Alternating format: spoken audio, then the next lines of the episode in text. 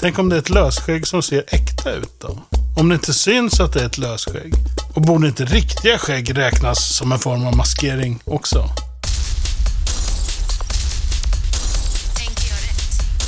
Slöjförbud. Är det något vi ska ha i Sverige? Vilka argument hörs för och emot och är de nog bra eller? Är det ens en fråga i Sverige överhuvudtaget? Över tid så har vi sett eh, lagstiftning gällande så kallade slöjor i olika europeiska länder. Med slöjor avser man då ofta någon form av hijab, niqab eller burka. 2018 införde Danmark förbud mot heltäckande burka och niqab på offentliga platser. Det gäller även annan maskering, som lösskägg och så vidare. Tänk dig för nu innan du åker till Danmark. Inget lösskägg. Ajabaja! Tänk om det är ett lösskägg som ser äkta ut då? Om det inte syns att det är ett lösskägg? Och borde inte riktiga skägg räknas som en form av maskering också? Mm, många frågor, många frågor blir det. Andra länder då, i Europa som också har någon form av förbud kopplat till sagda plagg. Inte skägget då, då utan slöjorna, som vi kan kalla dem med ett samlingsnamn. Länderna är Österrike, Tyskland, Bulgarien, Nederländerna, Frankrike, Belgien, Italien och Schweiz. Eh, några länder har regionala förbud och jag kan ha missat något land. När de här förbuden dykt upp så har debatten blossat upp även i Sverige.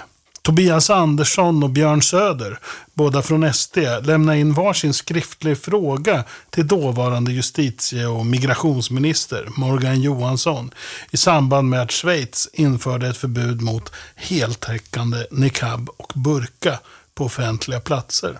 Björn Söders fråga bär titeln Förbud mot niqab och burka i offentliga miljöer. Och han talar om niqab och burka som kvinnoförtryckande islamistiska plagg.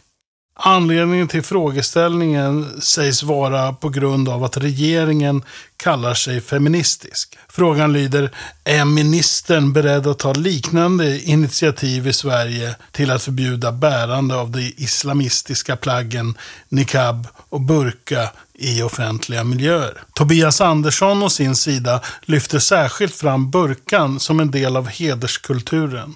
Och han skriver att heltäckande beslöjning är ett uttryck för en reaktionär och kvinnoförkastande kultur som inte hör hemma i ett öppet och jämställt samhälle. Titeln på hans fråga är Schweiz burkaförbud.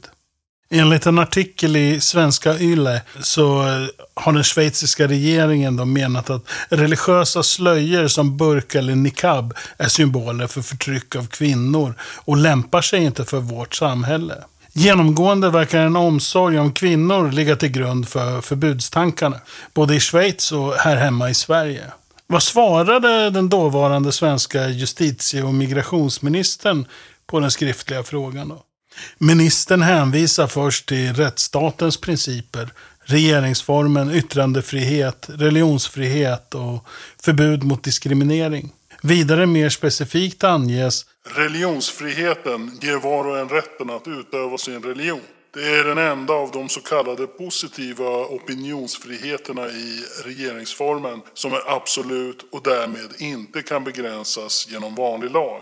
Som det konstaterades i lagstiftningsärendet angående maskeringsförbud vid idrottsevenemang riskerar ett undantagslöst förbud mot att bära ansiktstäckande plagg att komma i konflikt med denna frihet. Kort sagt, religionsfriheten i regeringsformen står över en lag som skulle förbjuda religiösa plagg såsom niqab eller burka. Ministern lyfter även den oro Sverigedemokraterna Söder och Andersson uttryckt för kvinnors utsatthet genom att göra skillnad på när plaggen bärs frivilligt eller under tvång. Och gissa vad?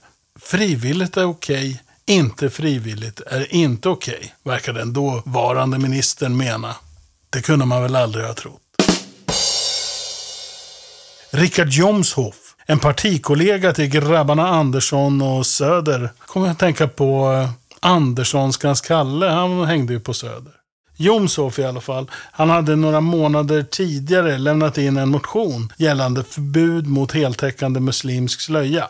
Till skillnad från eh, partikollegorna partikollegorna trycker inte Jomshof lika mycket på kvinnoperspektivet och hederskulturen. Han beskriver mer att andra länder infört förbud och hur de argumenterat. I Lettland ska argumentet ha varit för att skydda Lettlands kulturella värderingar och gemensamma allmänna och kulturella utrymme samt varje enskild individ.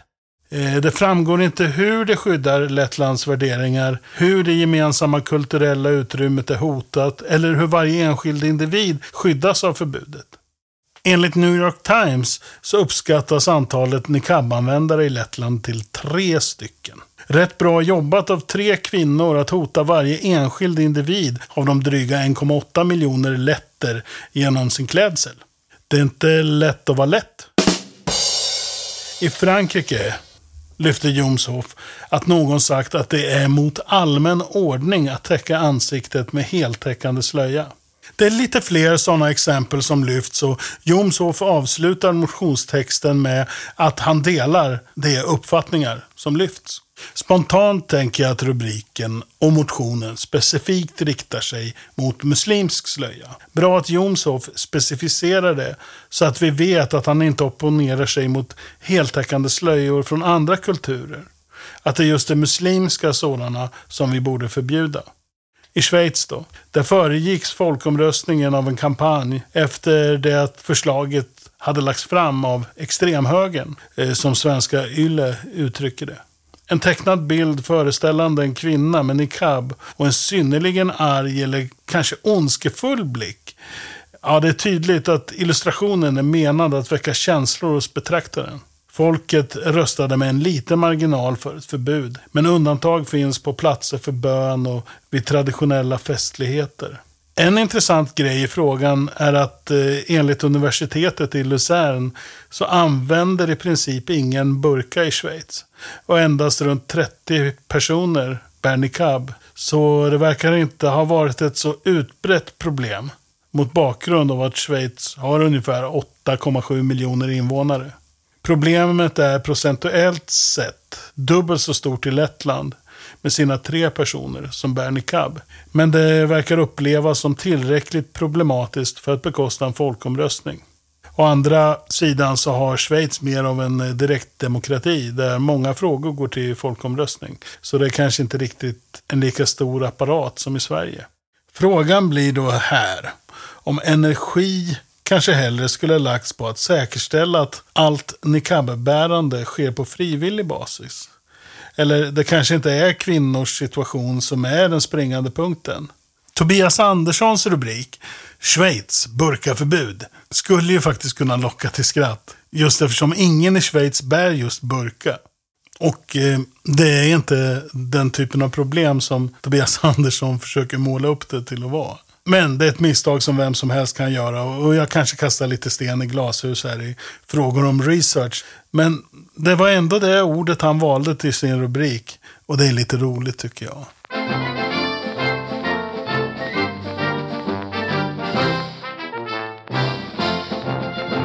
Amnesty kommenterar förbudet i Schweiz så här. Efter förbudet mot minareter har en majoritet av schweizarna igen stött ett initiativ som diskriminerar ett enskilt religiöst samfund. Det här ställer i onödan till med problem och skapar rädsla och splittring.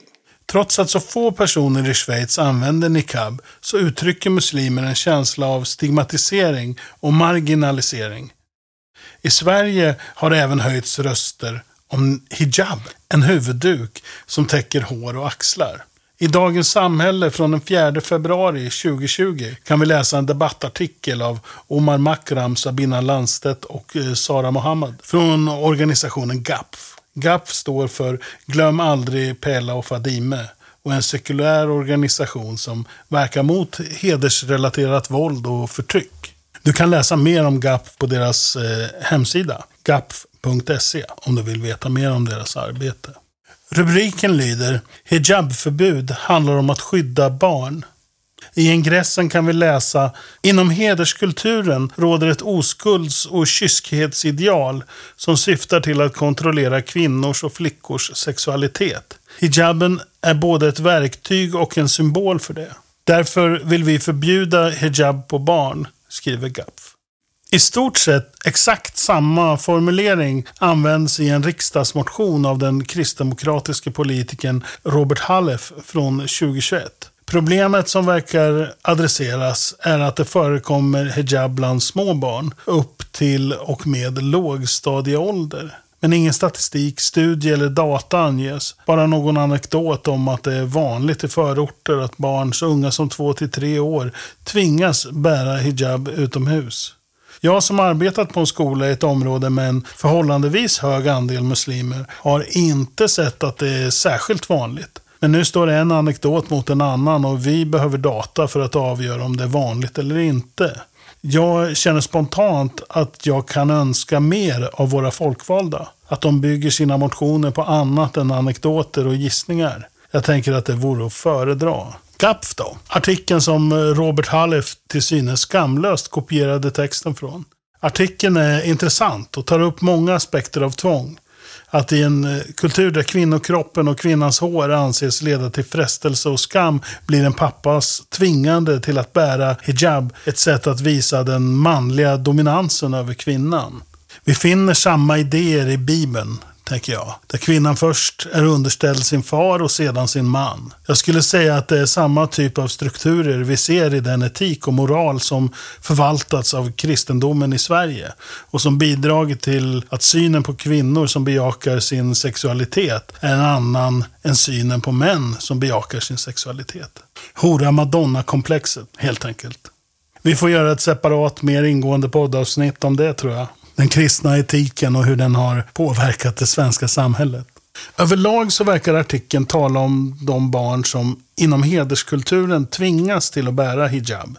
De barn som själva väljer att bära eller inte bära hijab, de som har valfriheten, de nämns inte. Var hamnar vi om vi förbjuder dem att välja själva?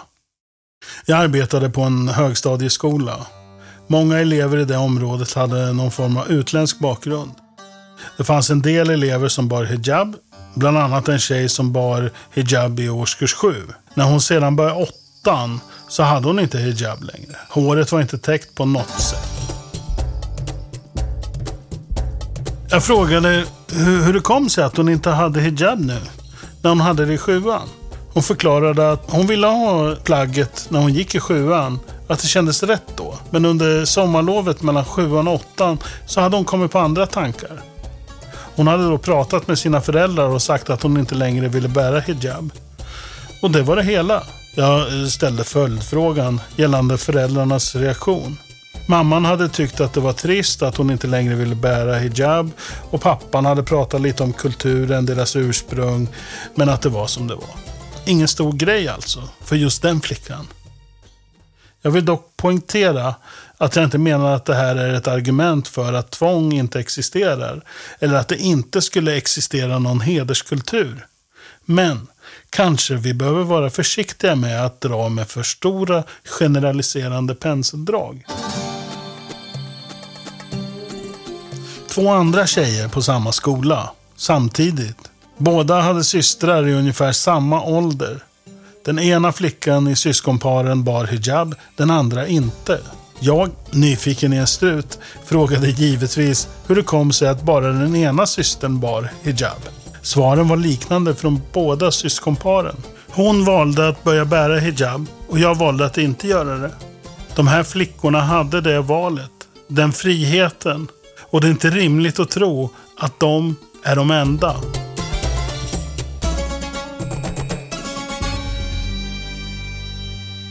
Jag förstår att inte alla flickor har det valet. Att det kan vara explicit påtvingat av en far eller andra familjemedlemmar. Jag förstår även att det kan vara implicit påtvingat, underförstått och kulturellt. Inget som ifrågasätts eller blir en fråga förrän den dagen en flicka försöker välja bort och hederskulturen visar sitt fula tryne. Jag ser varifrån organisationen GAPF kommer och att de menar väl. Men jag menar att deras argumentation bortser från de fall där frivillighet är ett faktum. Vi ser samma ensidiga argumentation från SD-politikerna Söder och Andersson. Även om det där kanske kan finnas anledning att tänka att det bottnar i andra ingångsvärden. Med utgångspunkt i hederskultur så kommer krav på en lagstiftning som bestämmer vad kvinnor får ha på sig och inte. Jag har svårt att se att vi löser problemet med att någon bestämmer över vad kvinnor får ha på sig genom att bestämma vad kvinnor får ha på sig. Jag säger det igen. Jag har svårt att se att vi löser problemet med att någon bestämmer över vad kvinnor får ha på sig genom att bestämma vad kvinnor får ha på sig. Vi skulle då gå från att ett antal tvingas till en viss klädsel och att ett annat antal väljer samma klädsel frivilligt till att alla lever under tvång. Rent matematiskt så skulle fler få det dikterat vad de fick ha eller inte ha på sig än utan sådan lagstiftning. Summan av tvång för kvinnor skulle öka. Vore det inte bättre om vi började söka efter svaren på hur vi löser frågan med hederskultur? Är verkligen problemet vad kvinnor har på sig? Klädesplaggen? Eller är det kulturen av tvång riktat mot kvinnor som är problemet? Borde vi inte ge oss på de som berövar kvinnor deras grundläggande fri och rättigheter istället för att beröva fler kvinnor deras grundläggande fri och rättigheter? I Iran, kvinnor kämpar för sin rätt att inte behöva bära slöja. Efter det att 22-åriga Masha Amini dödades i september 2022. Är det inte ett hån mot dem att tala för slöjans existens? Jag tror att vi behöver skilja tankarna åt lite här. Vad är kärnan i frågan egentligen? 1979 kom slöjan att bli en symbol för kvinnor i Iran. En symbol för det man såg som frihet. Frihet från shahens styre. En frihet till sin religion. Ett motstånd mot den västvänliga regimen. Och urholkningen av den nationella identiteten man upplevde. Då. Efter revolutionen vände det och tvingande lagstiftning infördes. Vilket är det som demonstrationerna handlar om där. Det är som om vi människor söker lösningen och fort dras vi in i de totalitära tendenserna. Tankar på grundläggande fri och rättigheter läggs åt sidan och vi vill förbjuda och gå till ytterligheter. Det är samma totalitära tendenser hos mullorna som tvingar på kvinnor vissa klädesplagg. Som svenska politiker och organisationer som vill tvinga av kvinnor vissa klädesplagg. Jag säger det igen. Jag har svårt att se att vi löser problemet med att någon bestämmer över vad kvinnor får ha på sig genom att bestämma vad kvinnor får ha på sig. Tänker jag rätt?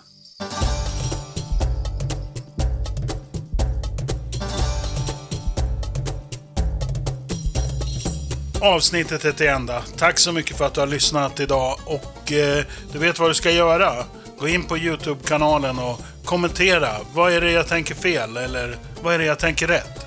Eh, jag behöver din hjälp att bli bättre, helt enkelt. Shootman, habidi bobidi hej.